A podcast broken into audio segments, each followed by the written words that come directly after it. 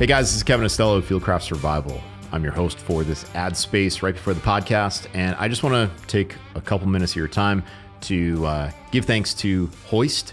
And Hoist is one of those hydration drinks that, you know, if you come here to North Carolina and you go into our fridge, you know, we'll often tell you, like, hey, try this drink. It's from Hoist. Hey, we've got spares for the student, whatnot. Um, people love Hoist, and you can find it in all the supermarkets around here. It's one of those drinks that, you know, I get it. Water is good for you, but sometimes water can just be boring. And if it's boring, you're not going to drink it, uh, or there's a chance that you're not going to drink it. So if you have something with some flavor, then guess what? You're probably going to consume it. You're probably going to stay more hydrated. And when you are in our training courses, whether it's in the high humidity of the summer or it's in the the dry air of the winter out in Utah, listen, you got to stay hydrated. So Hoist is one of those companies that we've partnered with and they take care of our students and they're going to take care of you. Now, all you got to do is use the coupon Fieldcraft10, F I E L D C R A F T 10, and you can get 10% off of your order. As I already mentioned, there are ready to drink bottles that you can find in supermarkets. Uh, you can find them here in our, our North Carolina office. One of the things that I like is the powdered drinks mix. And the reason for that is because if I'm going out into the backcountry and I'm using, you know, my water treatment method, whether that's, you know, chemical pills or I'm using a filter or whatever, well, it doesn't always get rid of the flavor. And Hoist does a pretty good job of masking that. So I know the water is safe to drink. I just want it to be better tasting to drink. So again, guys, uh, please check them out. I use it. A bunch of the folks here at Fieldcraft use it. My buddy John, you know, who runs uh, the Gray Farm, John is probably the biggest hoist junkie I know. So check them out. Go to their website, use the code Fieldcraft10, you'll get 10% off of your order. Also, just want to give a shout out to all the students who have come to our classes. Guys, it's been an exciting training year. We've run a lot of different classes all over. Uh, Jared, also known as Army Mace, has been teaching up in the Pacific Northwest. Um, I've been up to SIG. I've been teaching all over out in Utah. A lot of sold out classes. I appreciate every one of you guys for coming out and training with me, training with my team, training with the good folks here at Fieldcraft. So shout out to all of you, and hopefully you'll enjoy this podcast. So without further ado, let's get to it. Hey guys, welcome to the Fieldcraft Survival Podcast. I am your host for this episode. My name is Kevin Estela. I am currently sitting here in the podcast studio in Aberdeen, North Carolina. Here's North Carolina weather for you. Yesterday, 88 degrees. I'm in a pair of shorts. I'm in a t shirt. Today, I am sitting in the freaking podcast studio in a flannel and in a wool jacket. And I wore that wool jacket for a particular reason. It's made by Prometheus Design Werx, and the owner, president, the the Grand Master, the the Great Pumbaa, whatever you want to call him, uh, Patrick Ma is my guest, who happens to be closely related to the Prometheus Design Werx brand. He's going to join us. We're going to talk all about overlanding, camping, uh, product design, our communication back and forth over the years, my writing for the company, you name it. So. Like I said, yesterday I was in a pair of shorts and a t-shirt. Today I'm freezing my tuchus off, and I don't even know what the hell Tukis is, where that comes from. I know Dupa is Polish because I'm half Polish.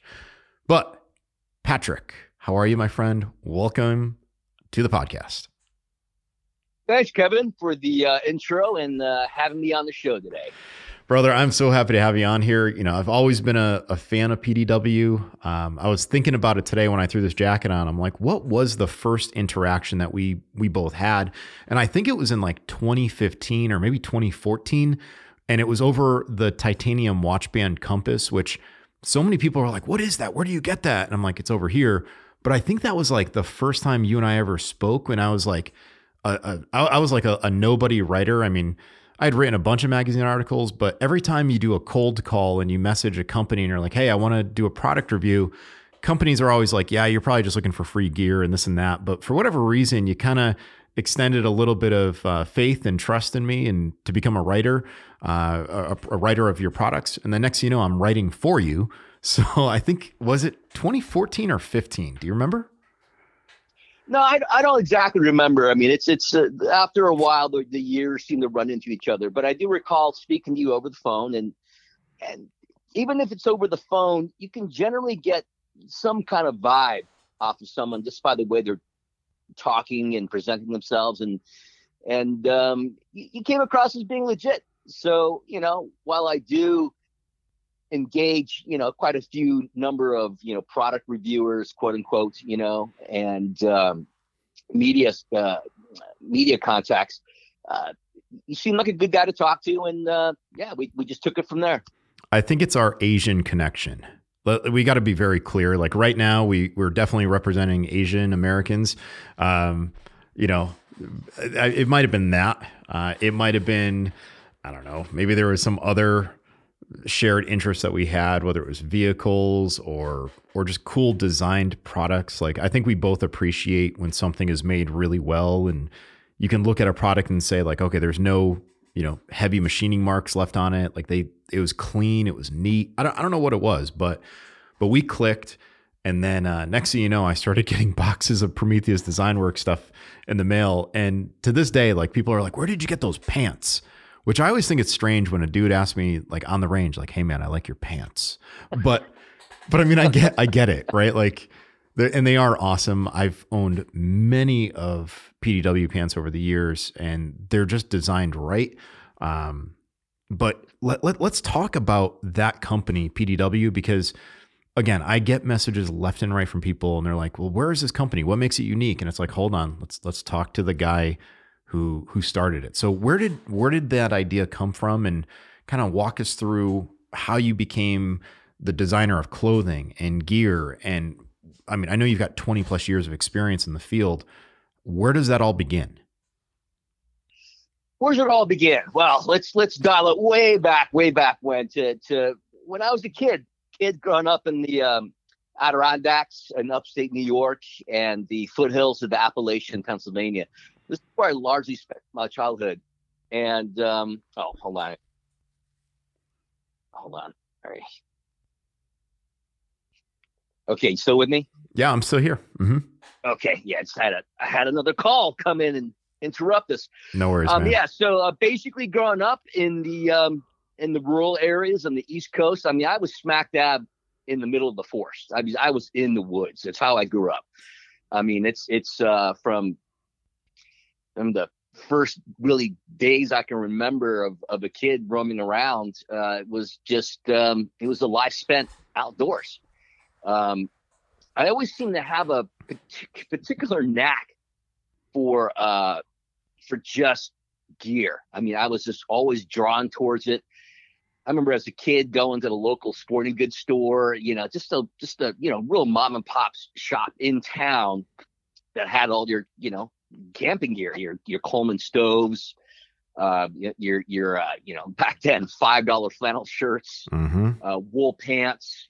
Uh, this is all right on the cusp of the really the the the revolution that was to come in outdoor equipment and apparel.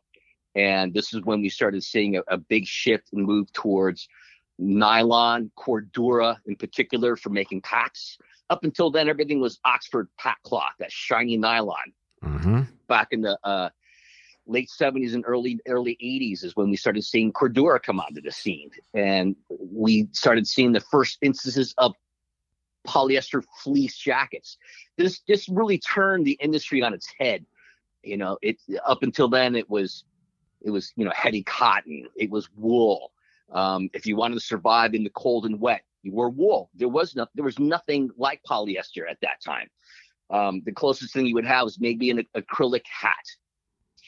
But uh, anyways, it was it was a really exciting time, and and uh, just checking out the the sporting goods stores in my area, and, and going into a big town like Albany, New York, which is about an hour away from my little town in upstate New York. I hit up a a, a uh, an outdoors, big brand outdoors. I can't remember what they were called, but they were basically the equivalent of the East Coast REI. And I started seeing some really cool mountaineering gear. Oh, was it East, um, was it Eastern Mountain Sports? Exactly. Dude, right. I used EMS. I used to work I used to work for EMS back in the day, 97 to 2004. And yeah, yeah, uh, good times. It, it was a great brand. It was it was it was the East Coast version of REI. And they they you know unfortunately came to their demise some years ago, but um, you know, they were one of the big original um, you know, mountaineering grade outdoor stores. And um, yeah, just just started really learning um, the differences between the different major categories of outdoor uh, outdoor industry, which is really split up into two, uh, which is you know hunting and fishing, which we often terms re- refer to as cast and blast, and then your climbing, mountaineering, backpacking, backcountry skiing, and all those mountain sports, and that's what you would call core outdoor. So you had cast and blast and core outdoor. So that's when I started learning it. There was, you know, differences between the two. And um, I'm going to say probably the individual that really broke me through and were introduced me into the core outdoor world uh, was uh, a teacher I had in school. He was just a classic grizzled old school mountaineer. You know, had his ratty, holy Norwegian sweater. He would cross country ski to school in the wintertime. He was always had permanent five o'clock shadow, salt and pepper hair. Just a real, you know, curmudgeon, but a really good guy. And he saw that I had expressed an interest in uh, these kinds of sports and activities, and he just he just took me under his wing and just you know showed me the ropes. You know, took a mountaineering class in school. He taught. Um, he showed me the basic ropes of cross country skiing, and from there on out, it's it's pretty much uh, a, a general and gradual evolution to where I ended up uh, in 1997 and started my first brand. Man, you know, uh, I, yeah, I, I want to. could say is the proverbial, you know, rest is history. God, you know, but I want to talk more about that history because I know a lot of the listeners right now are probably saying like, "Oh my God, I remember the early '90s and the '80s when certain products came out." And I'm just going to mention a few and like a few things from my history that you're going to be like, "Oh, I remember those." I remember one of my first backpacks was from uh, a company called Camp Trails, and there was Camp Trails and it was like an internal frame backpack. And I remember telling my mom at the time, I'm like, Mom, I really want this for Christmas. Mom, this is the only thing I want for Christmas. I want an internal frame backpack. And she's like, Well, what the heck is an internal frame backpack? And I'm like, Listen, they're, all the climbers are using them because they move with your body as opposed to like an external frame. And I remember like that was a big deal.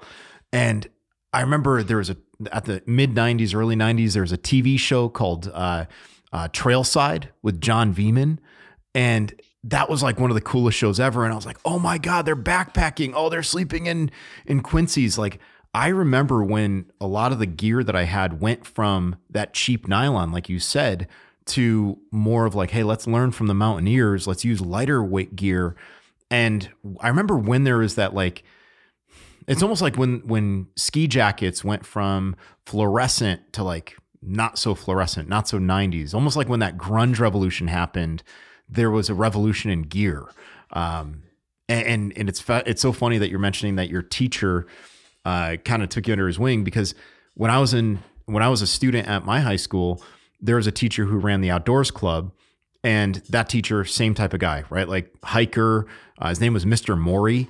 Um, he was a hiker, salt pepper hair, a little bit of a curmudgeon, you know. And then I became a teacher in the same high school, and I was that guy. So it was kind of like the shoes on the other foot. And yeah. one of, one of my former students, I'm going to call him out because I know sometimes he listens. So Luke Schilling, uh, this kid, when he was first a freshman, I'm I'm like going through. I'm like, okay, let's tell me about yourself and write whatever you write want down. And this kid writes down, I'm really into bushcraft. And in 14 years of teaching high school history, I never once had a kid say he was into bushcraft. And I just look at Luke when he said that. I was like, Luke, we're going to be friends. And then, sure enough, when I left teaching, this is after he graduated, he actually took me out for coffee. He's like, "Hey, Mr. Estela, can I buy you a cup of coffee and thank say thanks?" I was like, "Yes, you can, sir." Uh, I don't think I actually let him buy that cup of coffee. I was like, "You're you just started a new job," um, but I, I met up with him nonetheless. So it's it's kind of cool when you see that and you hear about those stories of teachers or or these mentors that bring people in under their wing and and help promote the sports that that we all love. Um, and I'm I'm so excited that you took it to the next level and you started a brand. So what was that first brand that you started? So so you know the the, the first brand was uh was uh Triple Aught Design where we're known as TAD Gear. Mm-hmm. And um I just I saw an opportunity to create and design gear that I personally wanted for myself. Like you were saying, you know, back in the 90s with the grunge scene. I mean, we started seeing a, a, a visual aesthetic trend where things weren't necessarily as, you know, bright and fluorescent coming off of the, the new wave 80s.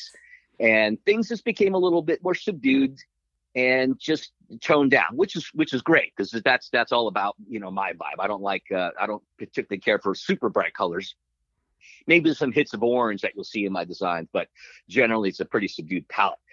And um, you know, back in '96 and '97, I'm here in the Bay Area now, San Francisco and Oakland, and this happened to be the very epicenter for some of the biggest core outdoor brands today the North Face, founded, started, and was headquartered in the East Bay for decades. They just recently moved to Colorado, but uh, up until very recently, they they started here in the Bay Area. Uh, Sierra Designs, another old school brand that's been around for decades, started here in the Bay Area. Uh, Mountain Hardwear, which was founded from a bunch of alumni from the North Face, um, also based uh, and still is based here in the Bay Area. And there's a host of other smaller brands that we've probably heard about here and there. They, they've all started here in the Bay Area, some of which are still in the Bay Area. And certainly for my brands, they were started and are still here in the Bay Area. So, that being said, um, during the 90s, uh, we started seeing a, a real uh, offshoring of uh, a lot of production work, and in particular, um, the, the, sewing of apparel, the sewing of backpacks, uh, as well as some billets and CNC stuff. So it was an opportunity for me to basically just head out there and and literally walk into these factories and just ask like, hey, uh, how do you get this? How do you get this started? How do you do this? And these factories, they lost a lot of their clients and their business to offshore production, and they were empty. They were they were waiting for for people to come and and look them up for their services, which I was just right there the right time in the right place. So it was just a, a coalescence of a lot of lucky factors that allowed me from with no experience to learn the ropes from factories at this point in time were they had time to be able to teach me and everything with there was was just uh, empirical experiences learning from my mistakes learning what went well what didn't do well and um, creating goods that I saw a personal want or need for. So, you know, some of my first jackets, you know, adding the the sleeve pocket so I could have, you know, my smartphone or some accessory or the power bar or even a notebook to store. Um, you know, adding loop on the sleeves, taking that from the the military and law enforcement worlds and applying that towards, you know, quote unquote civilian um, apparel, but the ability to be able to create morale patches, which again I helped usher in into the the industry in '97, was just a, a, great way for people to uh, customize and individualize their equipment, putting them on a a, a loop swatch on a backpack, um, on their clothes, and all this stuff. It certainly resonated with a consumer that hadn't seen anything like this before. But when they saw it, they're like, you know what? this is cool and, and I want to I want to use it. So it was again just a a great sequence and coalescence of a lot of factors that allowed me to do what uh, I was able to do, and, and uh, did that for ran TAD Gear and uh, Digital Design. Operated that company for about I don't know, thirteen years or so. Mm-hmm. And then then uh, took a uh, well, obviously had a separation with uh, uh, some some new new people I brought on board. It just obviously did not go well, um, and decided just to to leave. Enjoyed the birth of my second child, take some time off, and then started PDW in 2014, I think.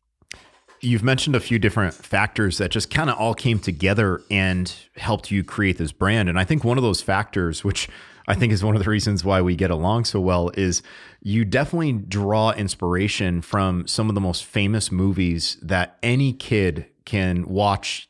They're timeless and say that's a cool movie. Star Wars, Raiders of the Lost Ark. I mean, the, the those two right there, we can we can end the list. But it seems like there's design inspiration in a lot of what you do, from like the little Lego men to some of the the morale patches that you just mentioned from those movies. Were there any other movies or TV shows that helped you come up with the brand that you have now? I mean, what were some of the pop culture references that you still like going back to in order to kind of draw inspiration from? Oh man, that that is a huge can of worms you just open up there. Let, us open let's open um, this can. Let's do it. Let's go. I mean, you know, as as you know, as any any kid, any boy, you know, we just my buddies and I, we just loved any kind of adventure, action, sci-fi, uh, even fantasy movies. I mean, it just it, it just opened up all the doors and windows to imagination and certainly a very profound sense of adventure.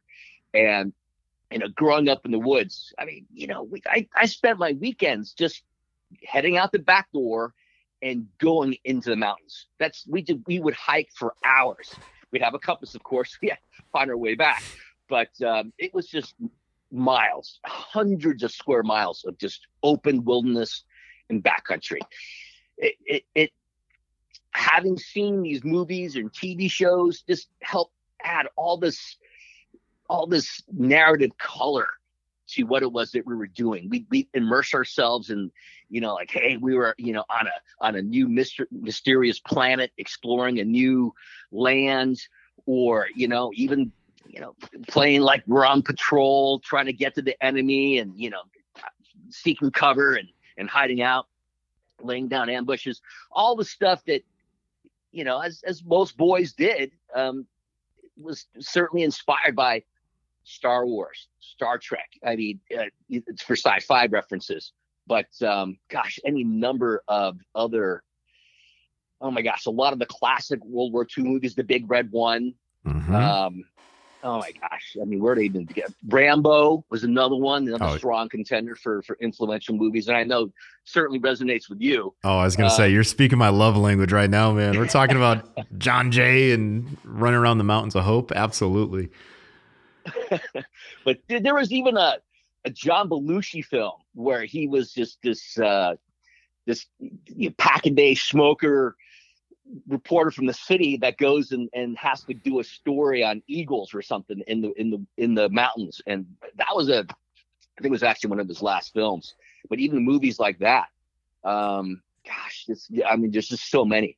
But um at the end of the day all these films and movies and, and even tv shows just really helped light that fire of imagination hmm.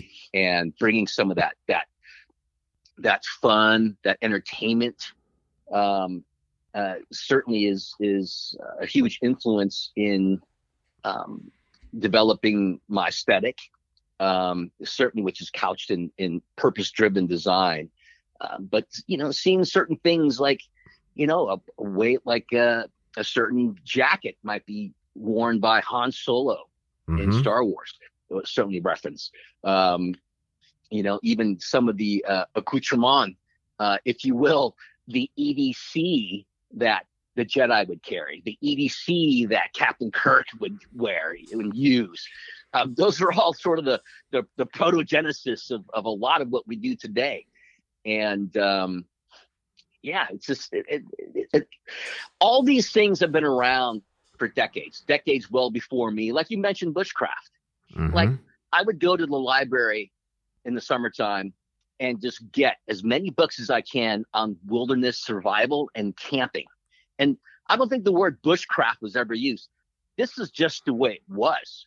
You know, how to build a campfire, how to uh, you know, chop down pine boughs to lay yourself a place to go to sleep, how to build lean-tos out of fallen timber and wood and, and again pine boughs um, you know uh, using pine pitch um, all these different things were in all these books that were literally written in the 30s, 40s, and 50s. That's the stuff I read as a kid in the 70s and 80s.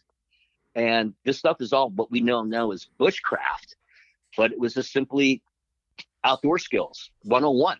Yeah, there's there's the a there's like we could track it back and we could say like um you know like Dave Canterbury has Bushcraft 101, you know, he's he's a well-known uh, TV presenter. Um, Ray Mears from Great Britain, he wrote a book called Essential Bushcraft. And then Mhm. Mors Kochanski here in North America wrote the book Bushcraft. So those were really the ones that were like in the 2000s. But then Yep. long ago, and it wouldn't have been in your library, long ago, there was Richard Graves out of Australia that wrote the original book Bushcraft. And when people say, oh, bushcraft, that's Mors Kochanski's word, I'm like, actually, not really. It's this guy, Richard Graves, out of Australia. And his book is fantastic, but some of the content in there is very specific to that, that continent.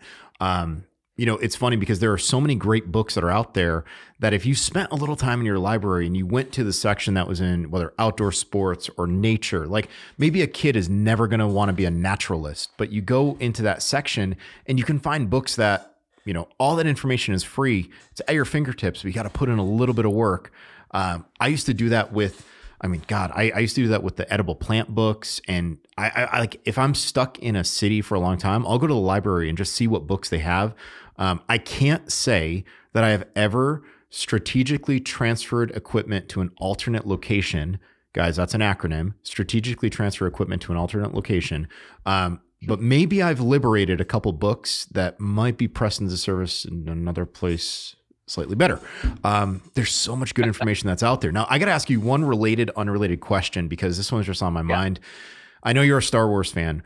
Does it bother you a little bit that Rey just happened to know everything and she didn't have to go through the same training that Luke did? Ah, Did I open up another I mean, can of worms with that one? Yeah, I mean, you know, there's there's there's the old debate, right? You know, nature versus nurture. yeah. And I think the only way to explain it for her is nature. And she was born inherently with an exceptional uh, talent or ex- exceptional inherent ability with the force, being able to Mhm. manipulate it.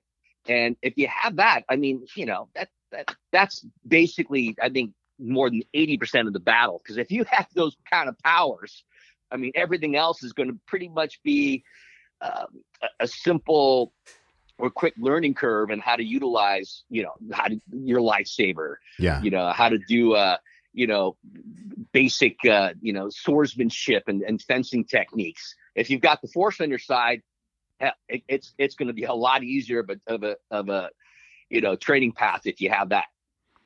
Okay, I'll, I'll I'll take that one. I know a lot of people are like, I, I've heard a very similar argument, and then I'm like, well, how do you explain that she can fly the Millennium Falcon?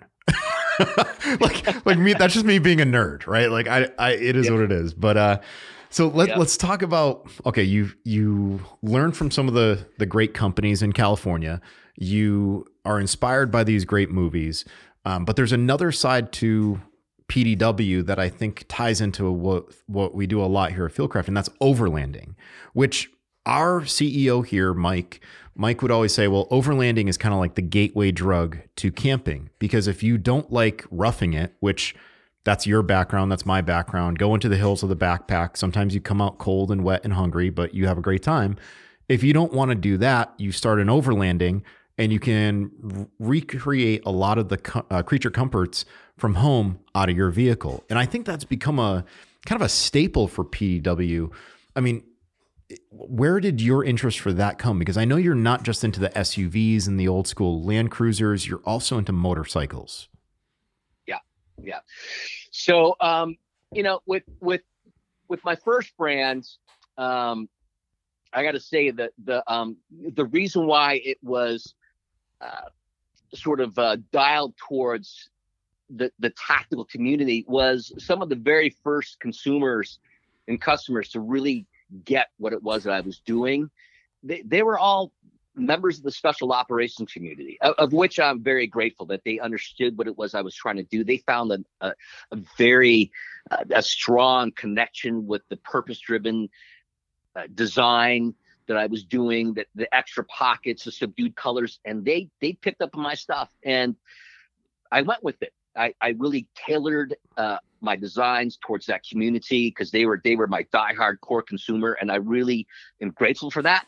And I, I followed that aesthetic uh, up until I, I pretty much left that brand in 2013. Mm-hmm. So when I started PDW, it, it was a chance to sort of revisit a lot of other earlier interests I had in the outdoors and bring that to the story and the overall brand positioning. You know, the, the adventure was the top 50,000 foot view of what it was that we wanted to promote the lifestyle of adventure. Uh, and then the many other different types of it that you could do from backpacking to car camping, which is now known as overlanding, to camping, adventure travel, where whatever you saw fit that would fit your own story. We wanted to be able to create a brand where you wrote your own stories, whatever it might be, in adventure lands, but using our equipment and gear. The overlanding component specifically, again, is a lifelong fascination with life and experiences and careers outdoors. As a kid in the 70s, we would watch a lot of the nature shows that would take place in Africa, uh, Mutual Omaha's Wild Kingdom, um, uh, Born Free. Um, these are shows where you had people living in the savannah and getting around on what?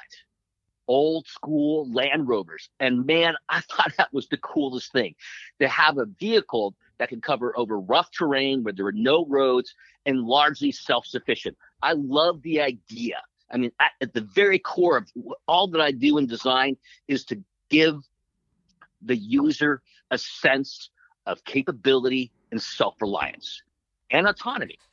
So carrying that interest from the 70s was a, it was an easy transition for me when I got to, my my very first car I've ever had as a kid. My very first car was a 1978 FJ40, which I got for twenty five hundred dollars. Oh my god! so you can, what you can imagine how things have changed since when I first got my FJ40. That was my very first car because it's just it's always always had a very strong and profound influence in my own sense of how I like to see adventure. And carrying that over into into PDW was uh, a, a, natural transition. Being able to to bring that in as one aspect of how you wanted to have a an adventurous life. Um, I love the idea that you have your home. It's it's your home is where you park it. Um, it's self sufficient. Everything you can carry with you is in that rig. And as a lifelong backpacker, there's certain things you just don't want to bring or you can't bring, and you certainly can't bring the kitchen sink. When you're in a four by four, you literally can bring the kitchen sink for the creature comforts. Um, it's great for bringing the whole family out there, and certainly since I've had kids, doing things outdoor has been a family affair. It's not just me backpacking with some friends; it's me backpacking, car camping, pack rafting, with my kids.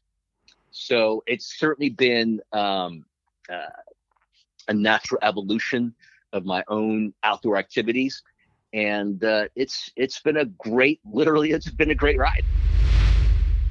This episode is brought to you by BioPro Plus. Why do our hormones suck as we get older? Our human growth hormone and its derivative of growth factors can reduce by 50% by age 35. And it doesn't matter how hard you train, how good you eat. If we don't have the proper hormones in our body, we're not going to get the results we want. BioPro Plus is the first of its kind non synthetic alternative to prescription human growth hormone. All the benefits of synthetic HGH without any of the needles, side effects, or doctor's visits. Guys, that's the ad that I'm supposed to read, and it's the truth. But I've been on BioPro myself for a year and a half, and it has drastically changed my life, my fitness, and my health in general. I suffer from traumatic brain injury from years of blast overpressure, uh, working with explosives, and uh, I don't suffer from any of the side effects anymore. My fitness is better than it's ever been, and I'm going to be 45 next week. So head on over to bioproteintech.com Click on the link, use code FIELDCRAFT for $30 off your first order. Don't take it from me, go try it yourself.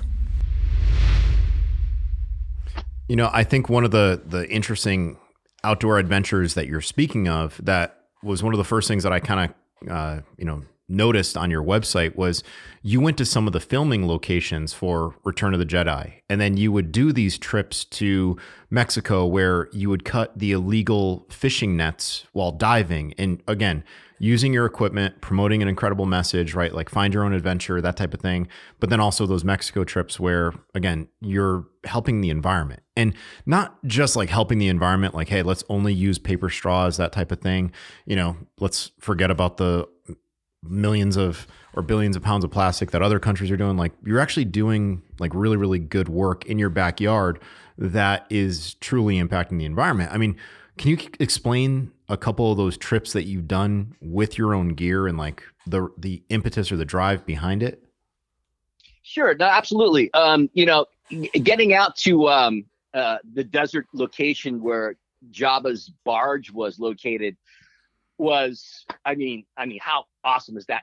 Not only did we get to the location, but you could still find remnants of Jabba and the barge his his barge still in the desert, which is incredible because looking back on it, that's you know on what 40 years ago. Yeah, I mean, and it's still there. But just being able to go there and sort of making a pilgrimage to a location of that of Return of the Jedi was was uh, something else. And and doing the bunch of our four by fours, our rigs with a bunch of friends. You know, we we, brought costumes, we brought lightsabers, we went full on Star Wars nerds on that trip. It was it was a great time. Um, but then uh, getting out to um, uh, the, the trips in Baja, Mexico, um, you know, we're going to some very, very uh, primitive uh, locations, um, like tiny, sleeping, sleepy little villages.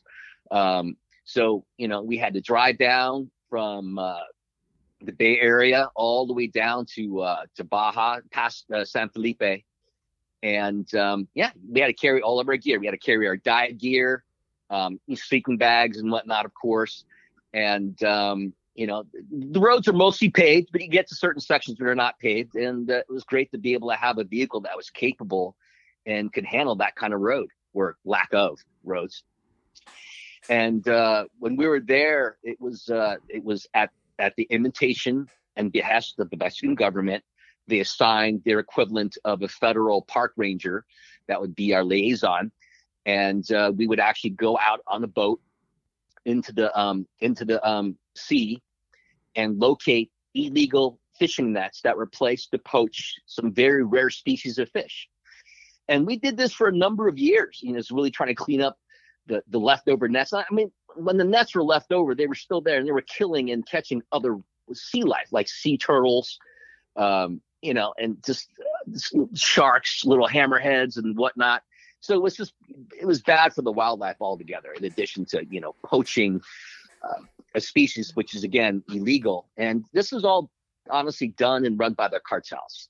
The cartels decided at some point that it was more lucrative for them to cap to kill to capture and kill these species of rare fish and sell them on the black market than it was to traffic cocaine, at least in this area. By the last time we had gone uh, which was I think 2017, 2018, we had done enough quote unquote damage to the cartels uh, and their operations there that um, uh, we we had we received threats, pretty serious ones from the cartels. So we knew at that point it was a little too risky, and unfortunately, we we had to pull back our work. Uh, but since then, we we note, noted that um, you know there's full on temporary processing assembly lines on the beach now, where they you know they go ahead and, and catch these uh, these fish, these endangered species of fish, process them right there on the beach, put them in packaging, and ship them out to wherever their black markets are. So um, we did what we could for a while, and we we felt like we were able to make some sort of positive impact but at the end of the day, you know, when when you got cartel people starting to, you know, basically shake their uh, sabers at you, it's it's uh, it's it's time to button things up and walk away. Wow, that is wild. I mean, I don't have much experience with the cartel. Not not much. And i'm okay saying that. Like i did a, a tv show pilot in La Rumorosa, mexico. And i remember the security guard that we had with us was like no no no. We like we can't cross that one fence over there because like we had to navigate. And he was kind of our liaison. And he goes no narco narco. And it was like yeah, i'm not messing with that. Um, you know they're they're everywhere they're they're down there they're everywhere you know you can look at what's happening right now and say you know how much of that is driven from you know, cartel trying to get into this country, doing their thing here too. So I don't blame you for stopping that. Um, and if anything, it helped redirect the focus of the company a little bit. Um, at some point, you decided you're going to diversify even more, and you made Prometheus Design Werx um, have a branch called Danger Ranger Bear, which I'm I'm happy to say I, I write for. I love writing for that because as a writer, as a writer, I'll come to a, a magazine editor and I'll be like, "Hey, uh, I want to write this article," and they'll be like, "Well, no, it's you know, you're not talking about any of the the sponsors, the people that advertise, and oh no, we don't like that one because you know it's a little too too quirky, or oh, almost anything that I've sent to you, whether it was like, here's how you make a poncho raft, here's how you shoot a slingshot, you know, like here's all these like crazy things. You're like, yeah, let's do it. So it's been a great creative outlet for me to just get these ideas out there that no other magazine or, or publication would want, but you see the merit in it. What is the whole idea behind Danger Ranger Bear? Like, why why the separation from PDW? Like, what is that uh, uh, uh, DRB podcast and or not podcast uh, blog all about? Like, why why the the diverse diversification of it? Sure, sure. Uh, you know, I mean, and first off, you know, we we love your stories that you've written uh, for DRB, Danger Ranger Bear. It, it's it's they're they're right up in line with what we like, and uh, and and and dude, we're we're happy to get those articles from you, and we, we love publishing them and sharing them with our our uh, our followership. So DRB is short for Danger Ranger Bear was a character I developed from the onset from Prometheus Design Werx, which is uh, my, my current brand. And, uh, you know, PDW is a very purpose driven uh, uh, brand. It's, it's, um, the products we do are really very carefully considered.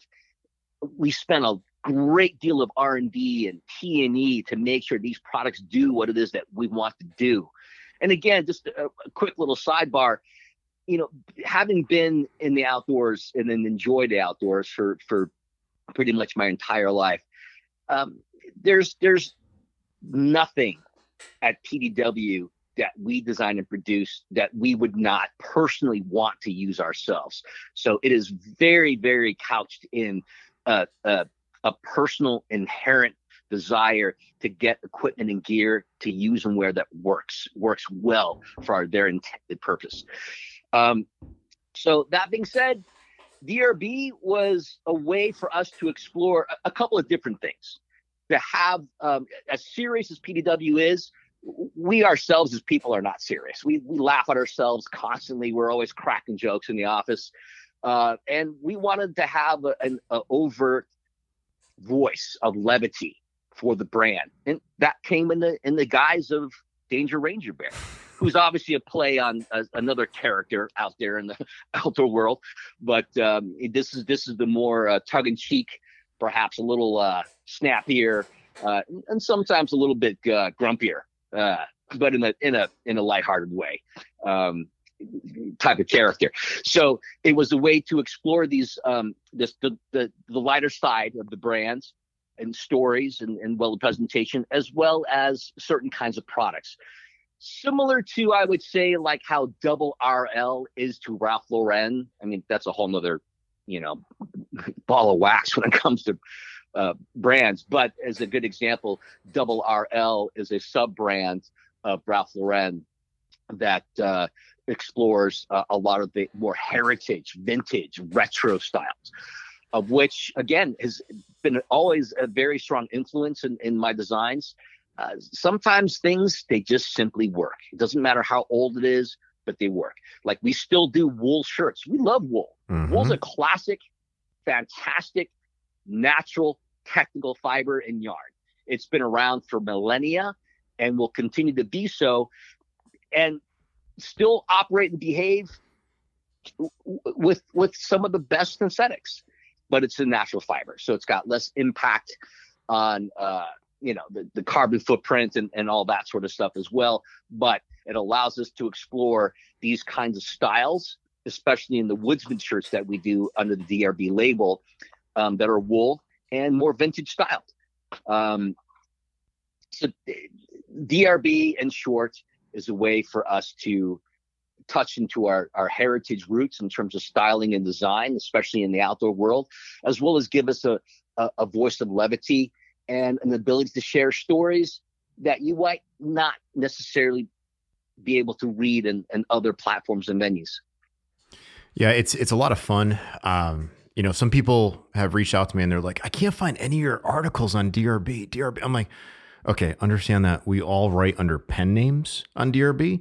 And it was funny because when I was talking to Alex, you know, who who works with you, Alex Riley, he's like, Yeah, you got to choose a pen name. And I was like, I want to be the honey badger because every every pen name was was an animal. And he's like, no, someone already chose that. And I'm like, of course they already chose it. Like, if you're going to be anything, that's what you're going to be. So I was like, I want to be the the mountain gorilla then, because I was like, I if I don't have my coffee in the morning, I'm just like a like just a grumpy old man, and I'm definitely graying. So I'm like a silverback, right? Like a majestic silverback. He goes, okay, you can be that. Um, but that that's definitely a fun blog, and there are a couple articles that I've been kind of you know putting on the back burner that I want to write just because I want to put them out there to the world, and you guys are going to be seeing more about that. Um, but one of the things I got to say about about PDW and, and kind of like my story and, and how it intertwines with Patrick is like it's been really cool introducing friends to Prometheus Design Werx because they they see that the company's on the same mission. They're they're putting out gear uh, for good people and doing good things. Like one of the the early interactions I had with Patrick and a friend and, and myself was I was at Kyle Defoor's shooting class, his pistol class. And I'm going to go on the record and say Kyle is probably the best pistol shooter I have ever trained with. Hands down, period, full stop. Like the man can shoot better, not just with pistol, but with carbine and with precision rifle. Like the dude is incredible. He's a good friend. He wrote a recommendation for uh, the back cover of my book. Um, amazing dude. I'm at a shooting class. He goes, Yo, what jacket is that? And I'm like, oh, it's Prometheus Design Werx. He goes, oh, can I try it on? And he, the same jacket I'm wearing right now. He tries it on. He's like, oh, I got to reach out to him. I'm like, I'll put, I'll make the introduction. And I think Kyle might be your your greatest. I hate using the word cheerleader because Kyle's a former SEAL and he's a, a total badass. But Kyle might be the greatest cheerleader for PDW. Like I wear your stuff all over. People can see it in my photos, but like Kyle really goes above and beyond to promote it because you guys you click so well with the motorcycles with um, you know, the idea of adventure travel. And Kyle's on the road more than I am, and I'm on the road a lot. Um, but Kyle's a, a, legit dude. So guys, please check, check out Kyle uh, Defoor Defoor Performance because um, he's in the circle too. But you're not only working with Kyle, you're working with Dave Wenger, you're working with all these other makers that I'm like, oh my God, like all these companies, like we're all in the same path to bring cool stuff to people. Um, is there anyone that you want to work with that you haven't yet where you're like if you guys are listening or if you know anyone like is there anyone that, that you're like man i would love to do a collaboration with this guy that guy or this this woman or whoever gosh um you know there there this at this point in time i have never seen as many outdoor brands and and whatever uh, category it might be, cast and blast or core outdoor. Uh, and I've never seen as many brands as in, in, my entire life, from from small, you know, garage shop uh, level to to bigger, well funded uh, brands. And I, there's there's just so many. Um, I, I couldn't begin to think of a, a brand that I would want to work with in particular mostly because at the end of the day, every brand has their own agenda, then they have their own interests at heart. Um, but you know, there, there's great folks like you know, like like Kyle, who's just man, he is just solid, 110 percent, and he is in the industry which isn't necessarily another consumer products brand. He's not. He's he's a, he's he's a instructor. He's a he's a weapons instructor, firearms instructor, and that is a great dovetail for us in terms of promoting a certain kind of lifestyle that works very well with in terms of our own personal uh, interests. And it's something that we don't do, but he does it and he does it exceptionally well. So it's great being, uh, you know, be in the same room with that guy. Um, but other other brands, um, well, obviously, it's been great working with you, Kevin, because you know we see eye to eye in so much stuff. Our our sense of adventure, nature, uh, you know, just a, a, very practical approach towards wilderness skills. Um, that's been another great association. And you know, I've got some others out there. We there's there's a really cool kid that we know in Southern California. He's a he's a great lifeguard and uh, aquatics rescue guy. He does a lot of stuff that uh, we really admire. Uh, he's a great surfer as well, and uh, you know very much taps into our our California story. Um, and you know, th- despite all the certain things that we'd like to perhaps change about our state, you know, which aren't so great, uh, there is a lot of wonderful natural majestic beauty in the state. We've got Lake Tahoe, fantastic skiing, just an hour and a half away from the Bay Area. We've got beautiful redwoods like 15 minutes north of us. We've got great beaches. those are the reasons why we stay. Those are the reasons why we love our state. It's just the natural beauty and all of the outdoor things that you can do within literally an hour and a half from our doorstep. I got to get you connected um, with uh, with Jillian Rebecca. Uh, Jillian Rebecca is an overlander. She's from California. Um, she's right in our demographic with all the cool things that we like doing. And I think when you connect with her, when I set you guys up uh, to do something, you're gonna be like, why didn't you connect me with her sooner? Like she's just so damn cool. And uh, and she's someone who loves that state as well. Um, I, I, don't think you mentioned Big Sur, but that might be one of the most incredible places I've ever traveled to in California um, or the United States. But Big Sur is a place you have to see once, and you'll understand why you need to see it again. Um, there, Yo, there's Big, so Big, much. Big Sur has been a personal favorite since I was, you know, a teenager. I mean, since I was, it's one of the very first places I went backpacking. And um, it's actually, we did a really great uh, canyoneering trip uh, back in this, pretty much the onset of PDW. It was a bunch of us getting together. We, we had some ESP, ESPN video guys with us. Um, we had uh, um, Brian uh, from uh, ITS. Uh, he joined us on the trip, and we just all got all of our gear in backpacks that were waterproof and hiked up this river canyon. It was a fantastic trip, and this is all in the in the Big Sur area. It's it's beautiful, um, majestic canyon, redwood trees. Uh, it was a great trip. Um, so yeah, I mean, definitely have a, a personal uh, soft spot for for Big Sur as well.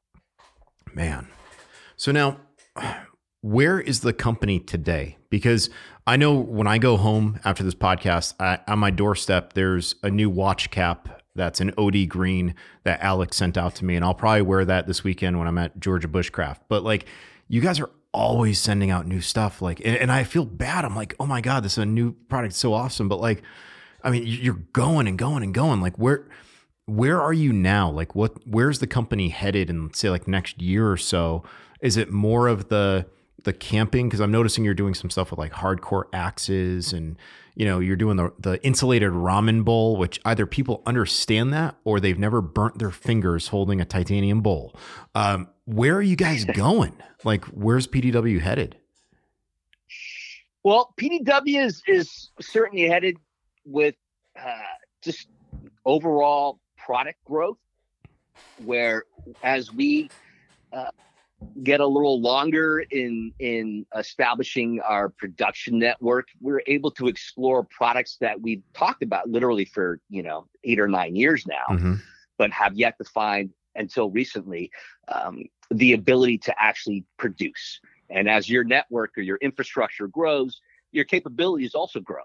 So we're able to realize the vision we have for a lot of products. Like um, like the, our Stratus down hoodie, which we've done for a couple years now. It is, I mean, I'm a big believer in Goose Down. It is the world's most thermally efficient insulator known to man. I mean, full stop. It, to be able to produce a jacket like that using the best down fill, a hydrophobic process that keeps the down from getting soaking wet. Because as we all know, you get down wet, it's useless as an insulator. Mm-hmm. Um, being able to add stretch fabric to the shell of a down jacket, virtually unheard of until a couple years ago. These these are all aspects that we bring to bear and what we believe is literally the best in class down jacket in its category, and especially at the price. I mean, there, there there's another big brand out there. They've done a great job over many many decades They've got a, a down jacket which uses less downfill. It's not as high downfill power it's not hydrophobic, and it's probably 40 bucks more. So do the math. You can get a fantastic, state of the art, best in class goose down jacket from Prometheus Design Werx for a fraction of the cost. And we're able to do so because we did the research, took the time to find the best factories at the best price that can produce us the best product. Uh, for instance, the titanium ramen bowl. I mean, it's just anybody who's gone camping in the cold yeah. knows how fast cold uh, food can get when it's chilly out. And having a double wall insulated bowl just seemed to make a lot of sense, especially to the overland crowd where you can bring that kind of stuff with you on on a camping trip. Um, we're introducing this year our first three layer EPTFE hard shell jacket, and it's called the Aegis Hard Shell LT, LT for light, because it's a lighter weight one that you can actually pack, throw in the backpack, and take with you anywhere. Um, it's full featured, fully seam taped. It's it's easily twenty thousand plus uh, mm, which is the waterproofness, and easily twenty thousand plus uh, moisture vapor transition rate, which is the uh, breathability. I'm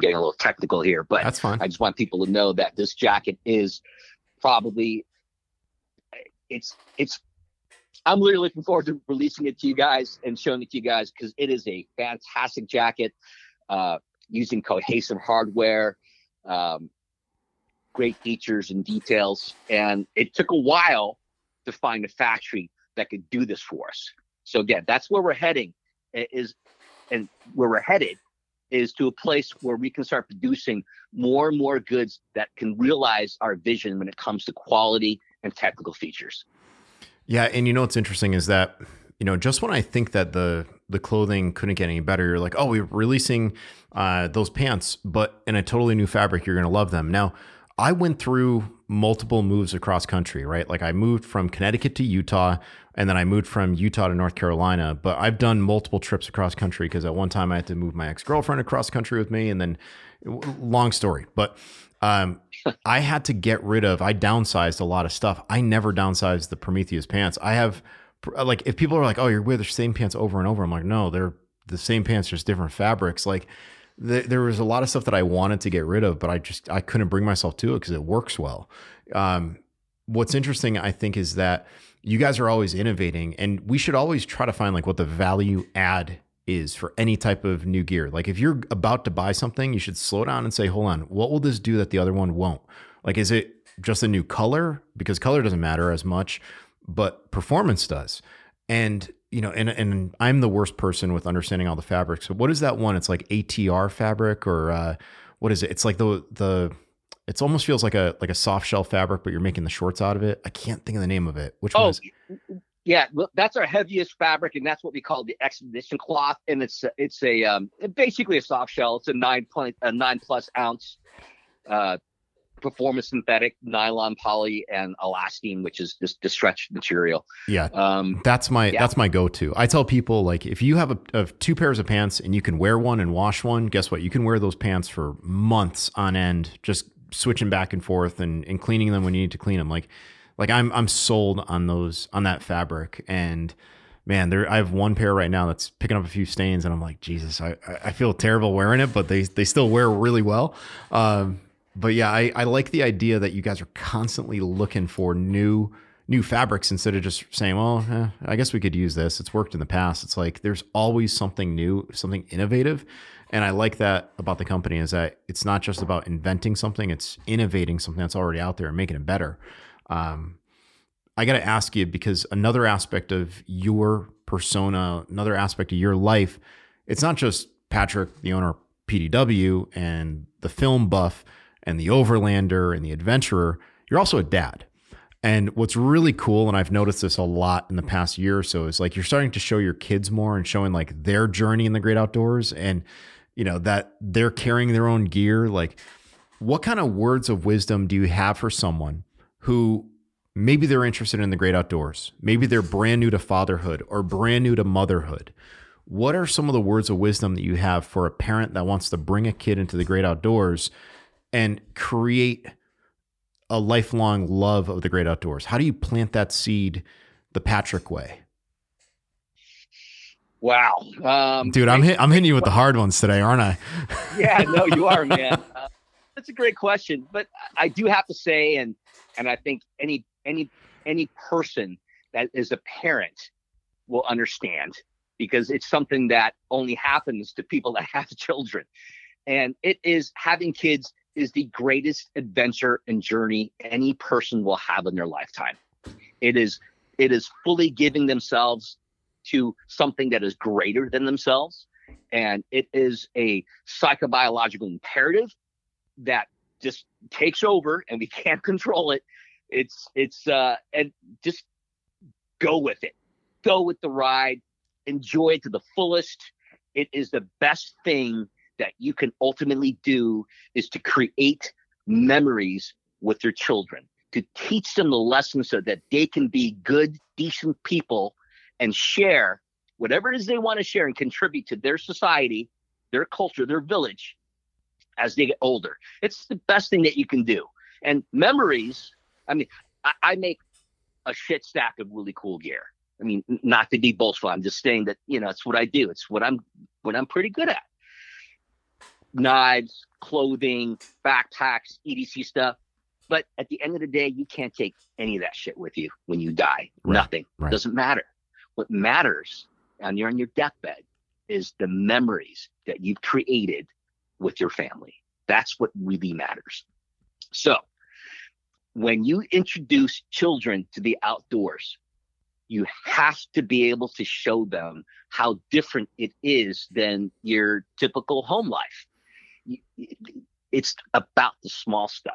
It's about it's about the difference in this leaf versus that leaf. Hey, guess what? This is a blackberry. You know, you get these in a grocery store, but if you get this at the right time of year, it'll be bigger, juicier, and sweeter than anything that you can get in the store. And you get to start teaching them this again about self-reliance that they can do these things for themselves. They don't have to pay for it. They don't have to buy it. They don't have to drive to a store. They can just go somewhere in the backcountry, in the woods, or even just you know some some houses with the backyards and get the bears for themselves. Being able to show children and your kids that there is a whole new exciting world out there that is very, very much the core of what it is to be alive. Being able to enjoy, to live in, to thrive, and to challenge yourself in a whole new natural environment is is probably one of the best experiences that you could ever share with your kids.